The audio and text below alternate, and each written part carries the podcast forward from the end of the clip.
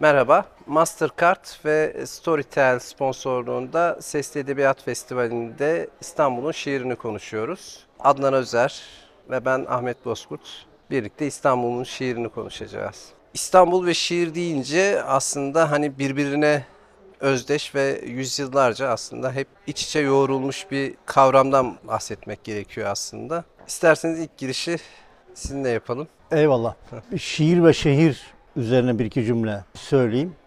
Şehir dünyanın en kaotik yapısı ve buradaki enerji, şehirdeki enerji ve de sonsuz geometri insanın algılarına hitap eden her türlü sistem. insanın duygularına hitap eden her türlü hareket şehirlerde. Doğrusu şimdi bir yandan da insan merak ediyor. İstanbul ne zaman ilk şiirini ortaya çıkardı? Dikkatini çekerse İstanbul'un kendi şiiri söylüyorum. Yani şairler vesile oluyor. Evet. Şeyin bir sözünü hatırlıyorum şimdi Schopenhauer'un hep bu şehir bahsinde. Evet. Mimari donmuş müziktir demiş. Şimdi o donmuş müziği çözen de şair. Mekanla dolayısıyla mimariyle şairin böyle bir ilişkisi var. Ve tabii çok erken dönemlere gidebiliyoruz. Bilinen Bizans dönemi ep- epigramlar. Onları sen de çok iyi biliyorsundur. Epigramlar kısa aslında tarih yazımları ama daha lirizm falan ortada bir şey yok. Bizans'ta bir dönem didaktik şiir Evet. oluyor. Ama Justinian'ın siparişi üzerine burada Silentiarius'un, Evet. Paulus Silentiarius ya da Mabeyinci Mabeyinci Paulus. Paulus, evet. Silentiarius görevi Bizans sarayında sükuneti sağlamak. Sağ olun. Evet. Bu Bizanslı yeteneğin Ayasofya tasviri var. Bu tarzda da ekfrasis deniyor. İstanbul yani bir sürü tarzları da ortaya çıkarmıştır. Ekfrasis bir e, yapı e, üzerine güzelleme Evet. diyebileyim tasvir. Müthiş bir eser ve İstanbul'un ilk büyük yapıtı Evet. diyebiliriz. Sonra e, benim üzerinde durduğum Cerrahpaşalı Kasya var. Çünkü Cerrahpaşa'da bir manastır yaptırıyor kendine. Evet. Hala onun yıkıntıları var. Önemi şurada. Bugün hala Yortu'da, Paskalya'da onun ilahisi söyleniyor. Söyleniyor. Müthiş bir ilahi. Sözleri de güzel. Tavsiye ederim girsinler internette var.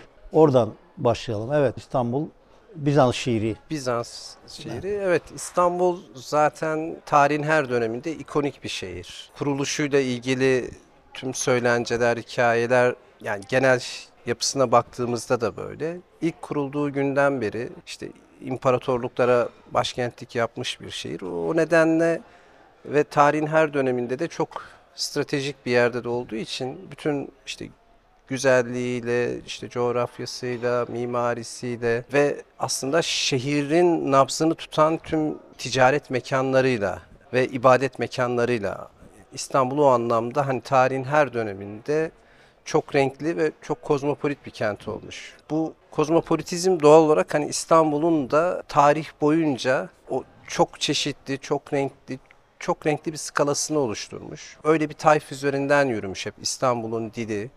Edebiyatını da doğal olarak bu Evet. şekilde etkilemiş. Evet, evet. Ee, Yani bir saptama yapayım burada Evet. müsaadenle. hı. Şimdi İstanbul derler ki palimpsest bir şehir.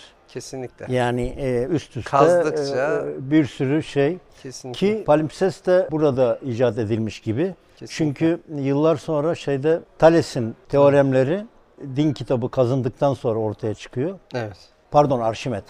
Thales. Evet. Arşimet. Arşimet'in Lübnan'da bulunuyor. Evet. E, önemli bir palimpsesttir.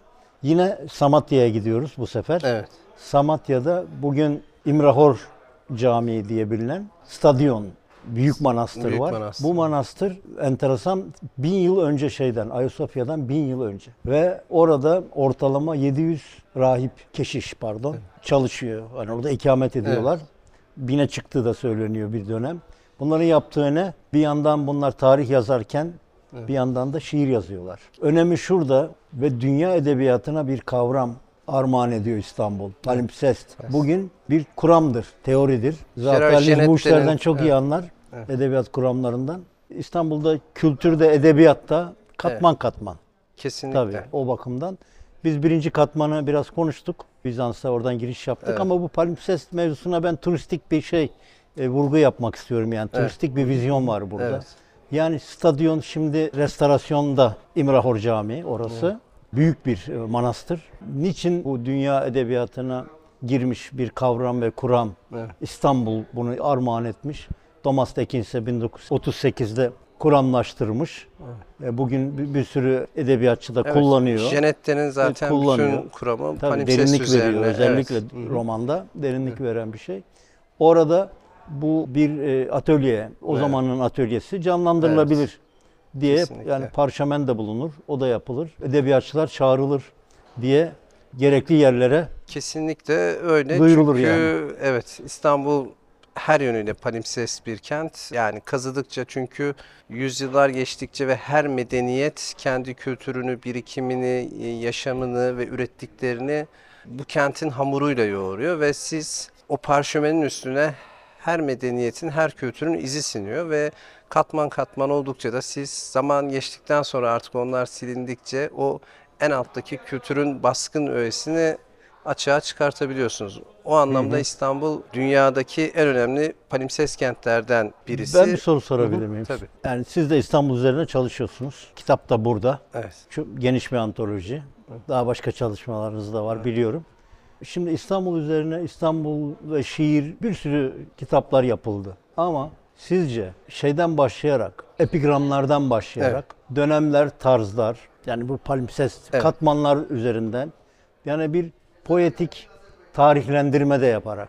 Poetik tarihlendirme çok önemli. Mesela Ahmet Haşim melal kavramını söylediği zaman ki İstanbul neydi? Ve Baki şiirini yazdığı zaman neydi? İşte divan kurulduğunda neydi? Şeyh Galip nasıl bir İstanbul'a İstanbul. bakıyordu gibi.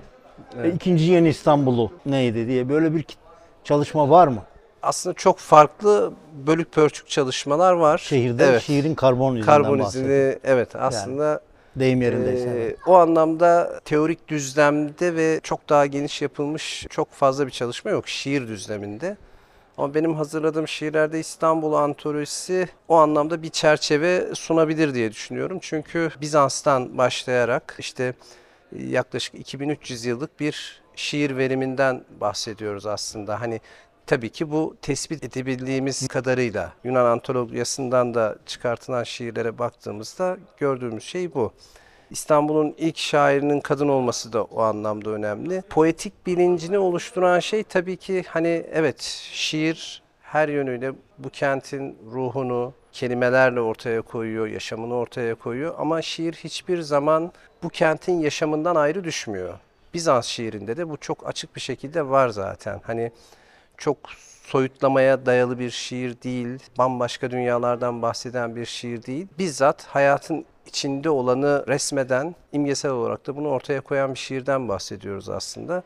Çünkü İstanbul sadece edebiyat düzleminde değil, şiir düzleminde değil. Çünkü sahne sanatları anlamında da, tüm eğlence hayatı anlamında da böyle bir şehir. O yüzden tiyatro hayatı da, şimdi biz İstanbul'daki tiyatroyu belli bir tarihe tarihlendiriyoruz ya da geleneksel, ya Osmanlı dönemindeki geleneksel tiyatro kavrayışını ortaya koyuyoruz ama Hipodrom'da yapılan gösteriler çok açık ve o dönemde işte Mimuslar ve diğer işte antik Yunan tragedyaları da dahil, komedyalar da dahil bütün Teat- onlar Teatron zaten. Tiyatronda, evet, Teatron temsil kavram. ediliyor Evet. ve aslında tragedyanın ve komedyanın bugün kayıp olan ya da bugün elimizde olan pek çok metni de aslında İstanbul'dan gitme ve İstanbul'dan kurtarılan metinler. İstanbul'un öyle bir biriktirici ve kurtarıcı da bir tarafı var. Şiirde de bu böyle aslında. Bizans şiiri o, o anlamda hani elimizdeki şiirlere baktığımızda ve epigramlara baktığımızda kitabelerdeki oraya düşen şiir kayıtlarına baktığımızda bunu çok açık görebiliyoruz. O tarihsel düzlemde arada bir kopukluk var. O kopuş bize o sürekliliği yansıtmıyor ama hani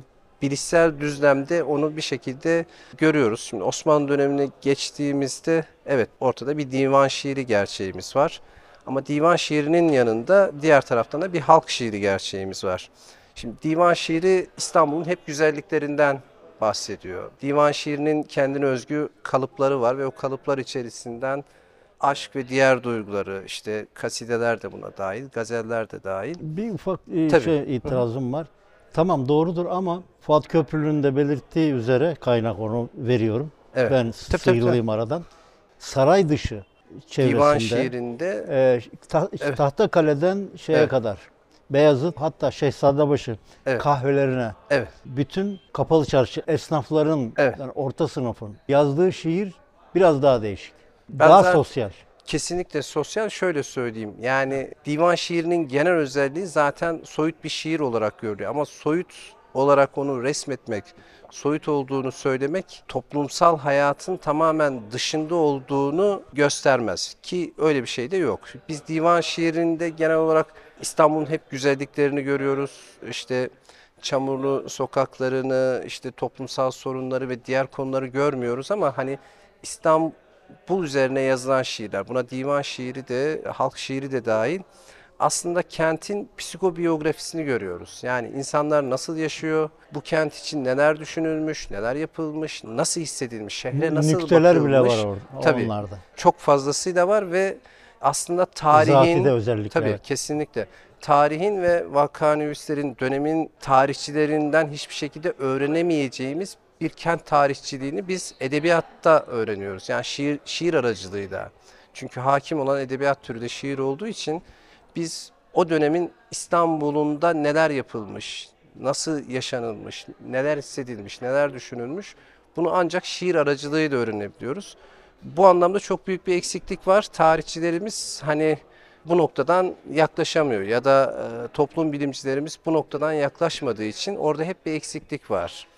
Tarihin belli bir döneminden sonra biz kentin toplumsal dokusuna ilişkin tüm şeyi romanlardan ve öykülerden öğrenebiliyoruz. Pek çok tarihçinin yapamayacağı bir işlevi yerine getiriyor orada öykücüler ve romancılar.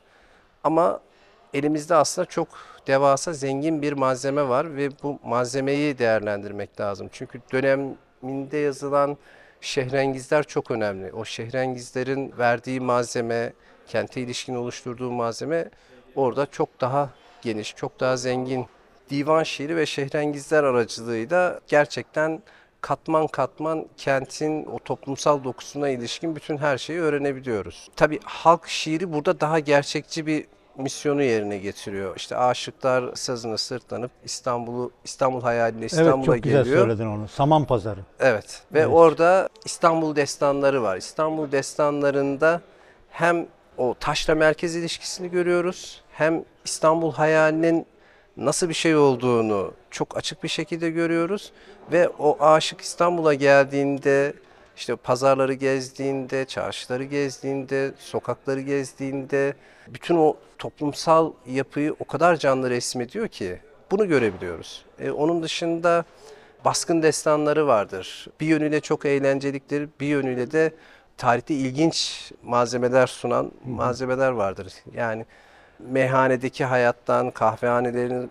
üstlendiği iş- işlevin dışında baskın destanlarında işte mahalleli toplanıyor, genç kadın eve erkek alıyor ve mahalleli toplanıyor, orada baskın düzenliyorlar. Yani bu kadar canlı bir olay örgüsünün anlatıldığı bir şiir de var önümüzde. Evet, şöyle bir şey e, yönünü tam bilemiyorum ama madem bu kadar derinleştik.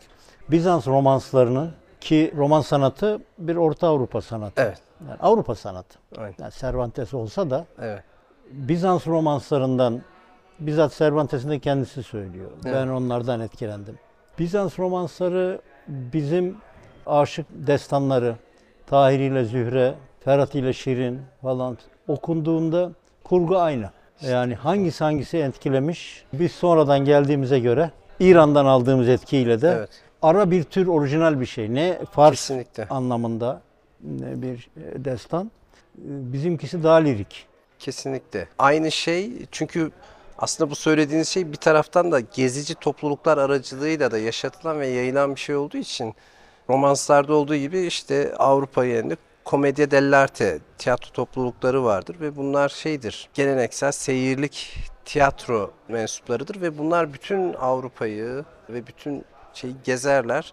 Hani Molière bile İtalyanca bilmeden sadece komedi dell'arte oyunlarını Tabii tabii. izleyip o şekilde kendi tiyatro anlayışını kuruyor.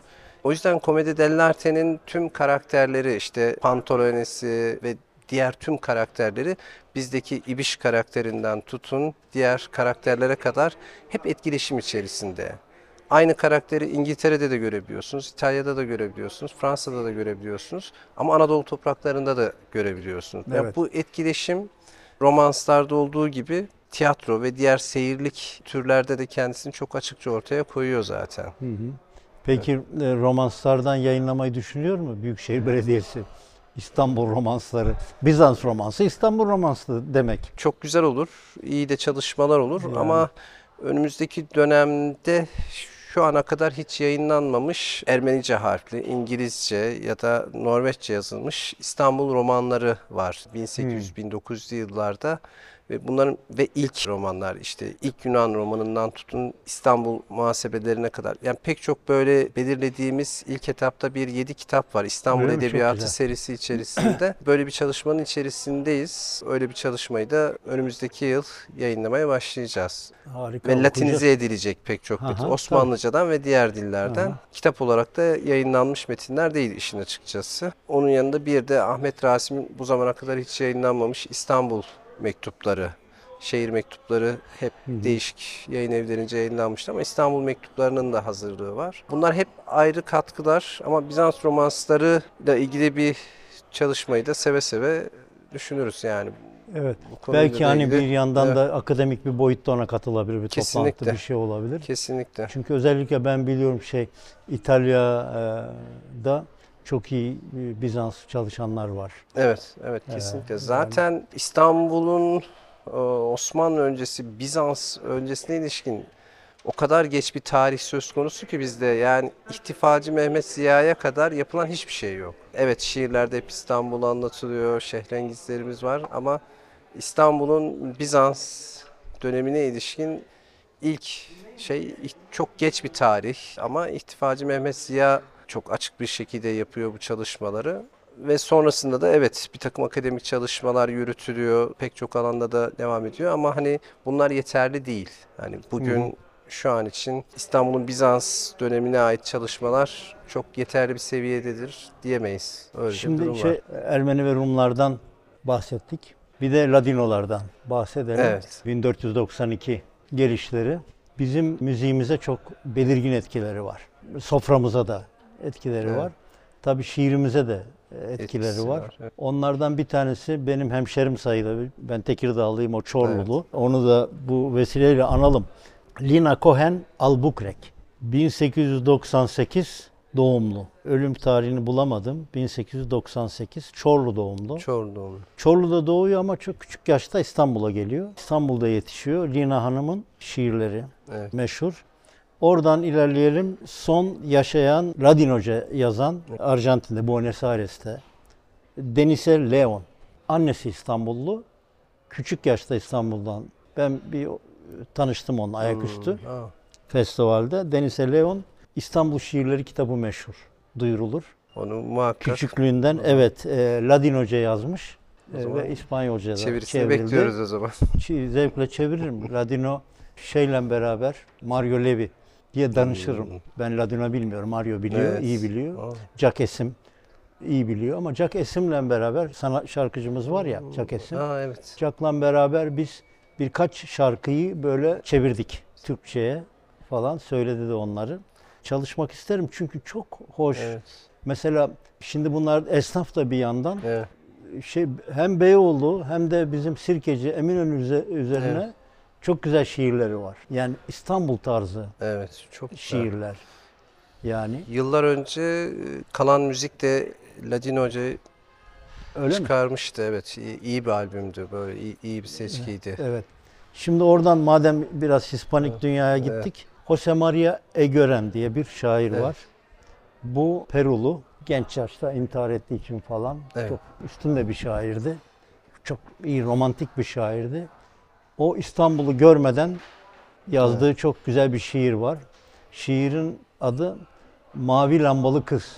La Niña de la Lampara Azul. Evet. E, mavi lambalı kız İstanbul. Çok güzel.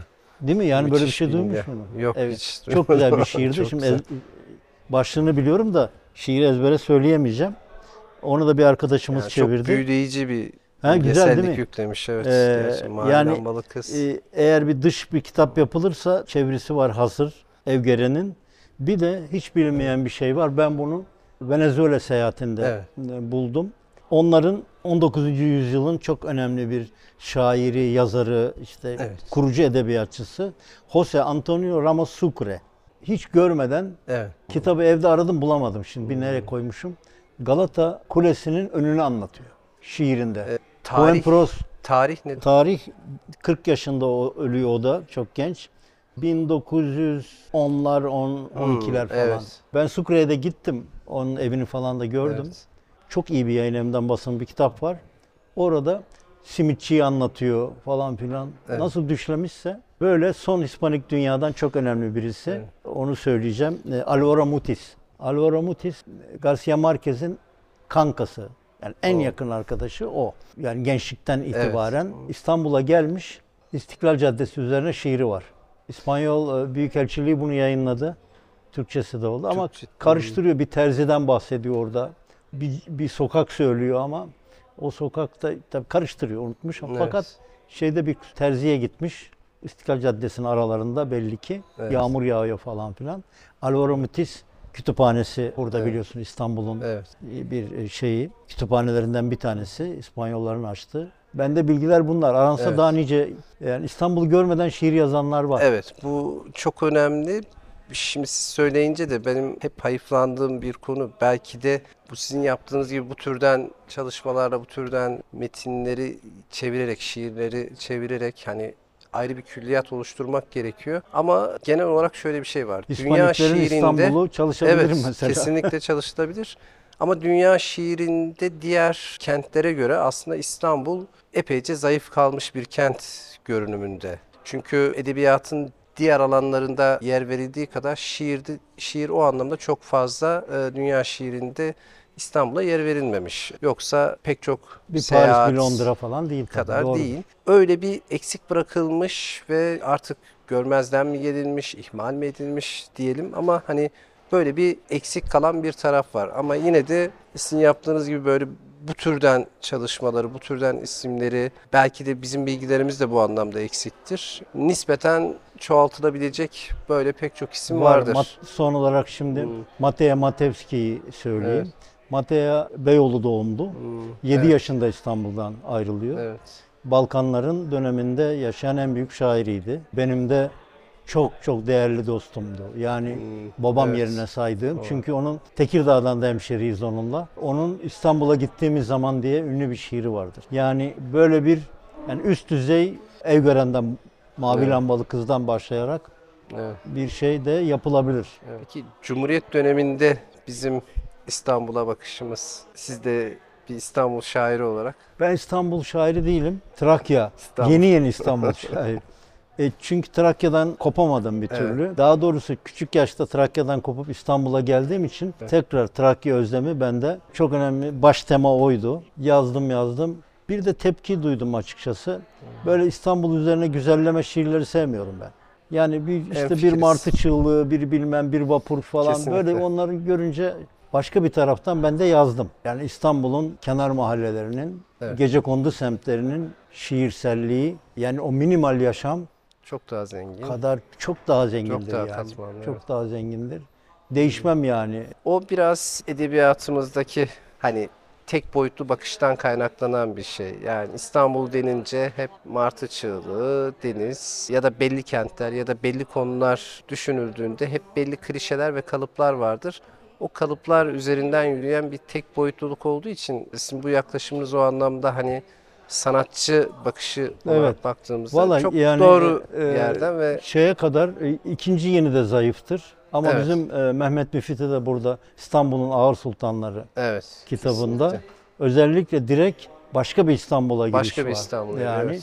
e, onu söyleyeyim. Başka e, tabii var. Yani isimler de var. Said Faik'in Evet. hikayelerinden e, bir sürü öyle işte Kesinlikle. Muammer Hacıoğlu'nun Beyoğlu'su, Hı hı. Hüseyin Avni Dede'nin Evet. İstanbul'u bambaşkadır mesela. Ama şairlerimiz bu şehir çalışmasını düzgün yapamadılar gibime geliyor benim. Yani bir Baudelaire gibi değil. Değil. Evet kesinlikle. Yani anlatabildim mi? Yani Necip Fazıl devam etseydi kaldırımlar üzerinden Evet. daha grotesk, daha karanlık yerleri görecekti Evet kesinlikle. falan.